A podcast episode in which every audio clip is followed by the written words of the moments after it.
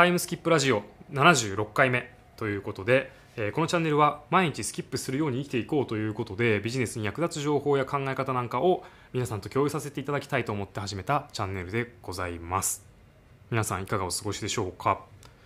最近、まあ、今日はちょっと寒いですけども土日すごい暖かくて土曜日にですねちょっとあの広いとこ行きたいなと思って代々木公園をお散歩してたんですね。そうするとですねちょっとびっくりしたんですけど、まあ、あの代々木公園今あの柵があってあのーすごい広広いところは入れないようになっているいるんですけども、まあ、周辺はお散歩できるような形になっていて、まあ、散歩するとですねそれなりにその、まあ、柵の中には人いないですけどもそこから柵から外れたところに人が結構いたんです。で驚いたのはパッと見ですけど3分の2は海外の方なんじゃないかなというふうに思いました。でパッと見でわかるんで、まあ、アジア圏の方というよりはあのーなんでしょういろんな方がいろんな方面の方がいらっしゃったなというふうな印象で、あのーちょっとなんでしょうね日本人がすごい少なかったんで驚きましたというところですかね。はい、でまあなんか最近本当に思うんですけども話飛んじゃいますけど LinkedIn とかを始めまして、あのーメッセージがですね結構来るんですね。で来るのが多いのが、まあ、これ中国の方なんですけど中国の学生の方が日本でビジネスがしたいんでよろしくお願いいたしますみたいなメッセージが、ま、来るんですよ。でたまたまかなと思ったらですねこの2ヶ月3ヶ月にわたり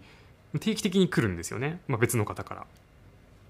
なんでこれはなんかなんでしょうね、あのーもちろん日本の人の人口がまあ減っていてくっていうことは分かってるメガテントレンドですし、まあ、なんですけども、まあ、こういったこうあの海外の方が代々木公園歩いてるとめちゃくちゃもう日本人よりも多いんじゃないかという状況だったりとか、まあ、 LinkedIn で定期的にそういった話が来るだったりとかあのなんかですねあの日本のマーケットがまあ大きく変化するなっていうのを分かっちゃいる分かっていることだったんですけどもすごい肌感覚として体感しておりますと。いう感じで、えー土曜日お散歩をしておりましたというところではい。今日はですねあのじゃあ何話そうかなっていうところなんですけども、まあ、この雑談と全く関係ないんですがあのとあるですね製造業の方と、えっと、お話をさせていただいていてあのクラウド企業、まあ、あの SARS ビジネスですかね、はい、っていうところのあの会社の方ってなんか楽しそうに見えるってあの全然違うコミュニティの方から、えっと、言われたことが2回あるんですよ。はい、ということでですねあそこってやっぱりなんかあるなっていうふうに思ったんで少しちょっとそこについて深掘りしたいなというふうに思いました。はい、でこれ結論なぜクラウド企業の社員が楽しそうに見えるのかはあの私の結論ですが、えっと、未来予測がしやすいこれに尽きるかなというふうに思っています。まあいろんな要素あると思いますよもちろん。なんですけど、まあ、未来予測がしやすいっていうのが、まあ、一番大きな理由なんじゃないかなというふうに思います。じゃあなぜ未来予測ができるのかというところですよね。でもちろん未来予測なんて誰にもできないんですよ。なんですけど、えーまあ、相対的にあの売上の予測だったりとかがしやすいということです。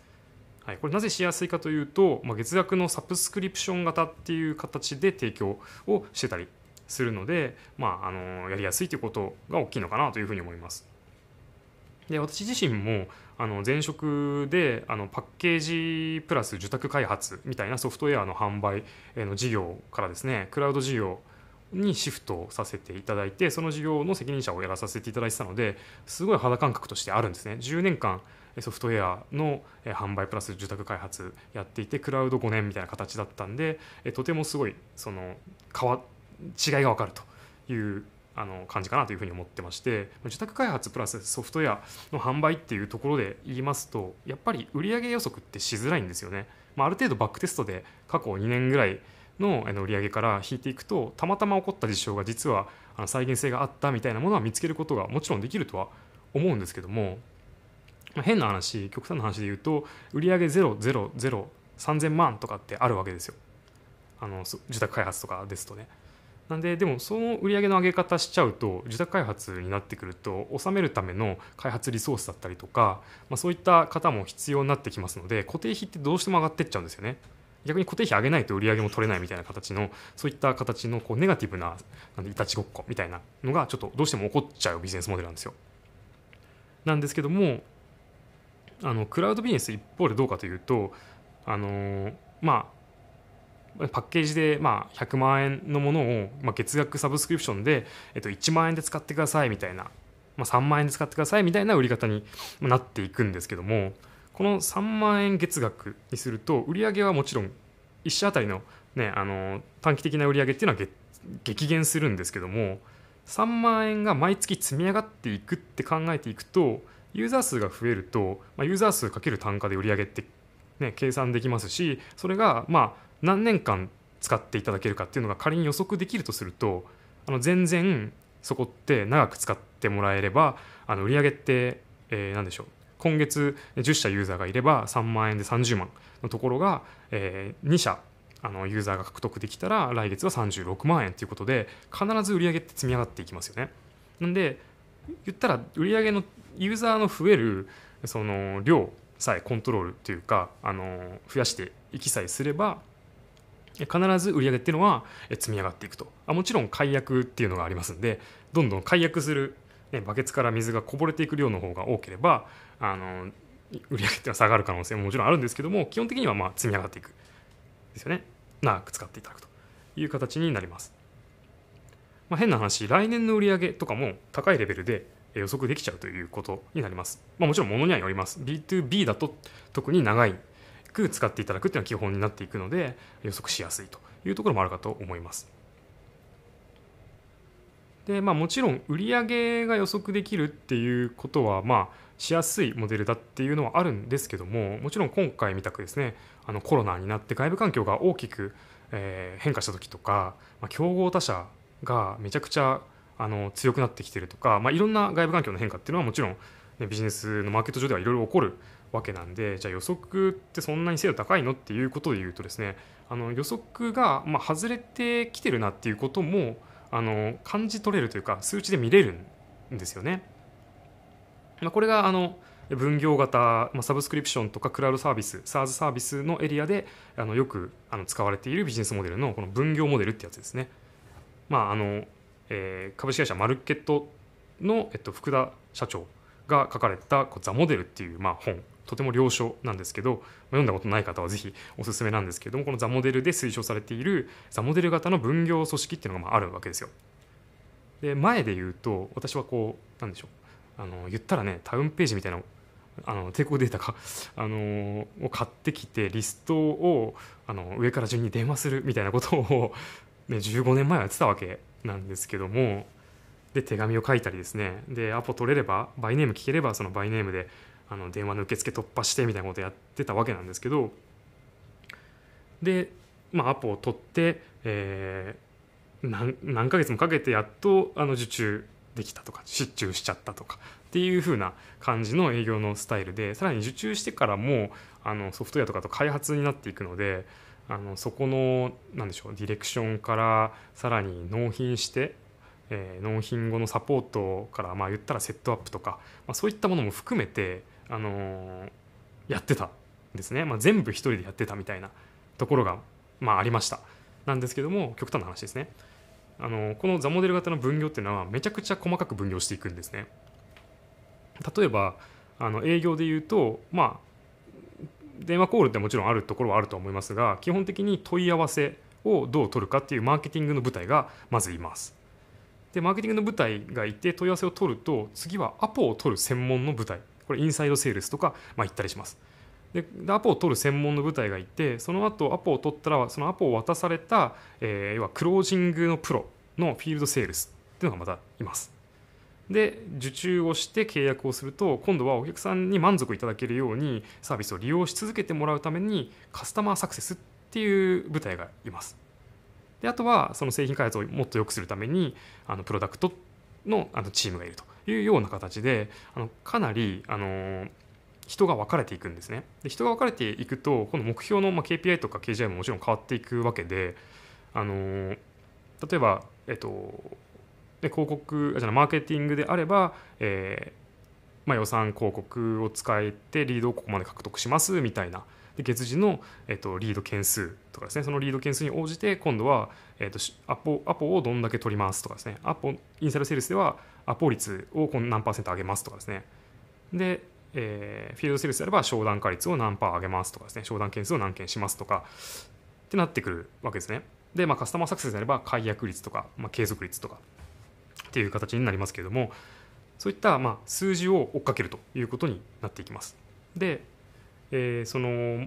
えばリードがさっきの話競合他社が出てきたよって言った時にあのマーケティング担当者はあの広告のコストが上がったりとか、まあ、CPA とか言いますけど CPA 上がったりとかまあそういったものであの数値管理してますのでで例えばリードタイムが3ヶ月かかる製品を販売しているんであれば3ヶ月後の売り上げって、えっと、今日の問い合わせ今日とか今月の問い合わせの量である程度予測ができるわけですよね。とにかく早めに気づく予想数値が結構データとして経営層が見れる状態になるのがこのザモデル型分業型組織の特徴になります。なんでまあ安心なわけですよね。まあ、いい感じであの問い合わせも増えてるなとかっていうのを見とけばとても安心ということになります。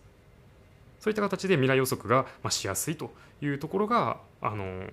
まあ、安心感をこう醸し出すということになるんじゃないかなというふうに思います。あとはですねとても楽しそうに見えるっていうところをちょっと分解した時に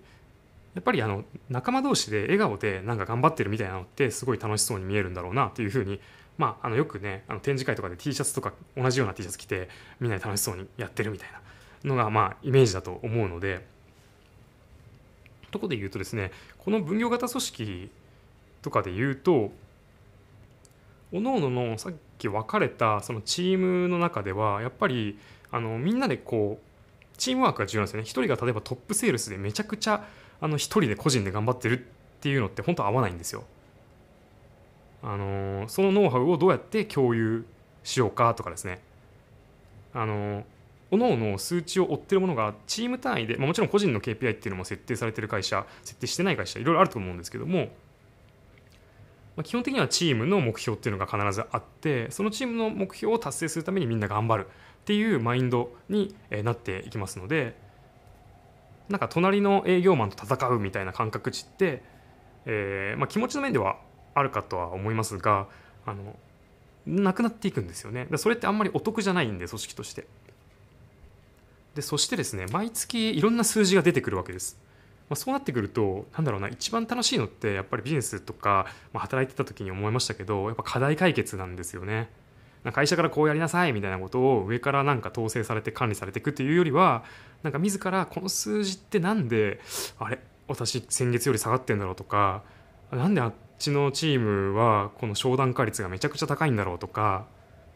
なんか知んないけどこういうふうにトークスクリプト変えるとアップ率上がりますよとか、まあ、そういったですねお客さんからこんな意見ありましたとかですねそういったものを共有しながら課題解決をみんなでやっていくんですよ。なんでしょうね例えるならなんだろうなんか日本対抗クイズ番組みたいなものにみんなで出てるみたいなチームで出てるみたいな感じですかねなんか楽しそうじゃないですか。でかとあので楽しいからなんかさお客さんにとってそのなんかこうダメなとこあるかというとパッケージビジネスとかだと例えば数百万ってドンって売り上げをまあ上げて大きいんですけどもそれを売ってしまったと売ってあの例えば研修とか言いますけど研修が上がってからは、まあ、基本的にはそのウィンウィンの関係って気づきづらいですよね、まあ、そんなことは多分もちろんないとは思うんですけども、まあ、クラウドの場合であれば月額で使い続けてもらわないと困るし、えっと、企業さんもできれば使い続けたいわけですよねいいサービスを。なんで非常にウィンウィンの関係も築きやすいんでお客さんにとってもとても素敵なビジネスモデルなんじゃないかなというふうに思います。常にお客さんのことを見ていかないといけないモデルということになるので、まあ、そういった形になるので私はとてもこのビジネスモデルは大好きなんですね。で、まそういったものを、まあ、だいぶ IT 企業だったりとか、まあ、そのそれこそ SARS の企業はこのザモデル型の分業組織っていうのはまあ浸透してるし教科書もまあできてる感じがまああるんですけども、まあ、今後はですね分業体制っていうのはあの別業種、まあ、いろんな業種は日本にありますのであの製造業の方とお話ししてもやっぱりこの感覚値ってあまりなくてですねなのでとてもお互い話していて気づきが、まあ、ありますしとてもあの価値が高いんじゃないかなというふうに思います。まあ、弊社でもあの別業種に対して、え、これからそのザモデル型の分業組織みたいなところのの営業構築の支援っていうのは、まあ、やっていってるんですけども、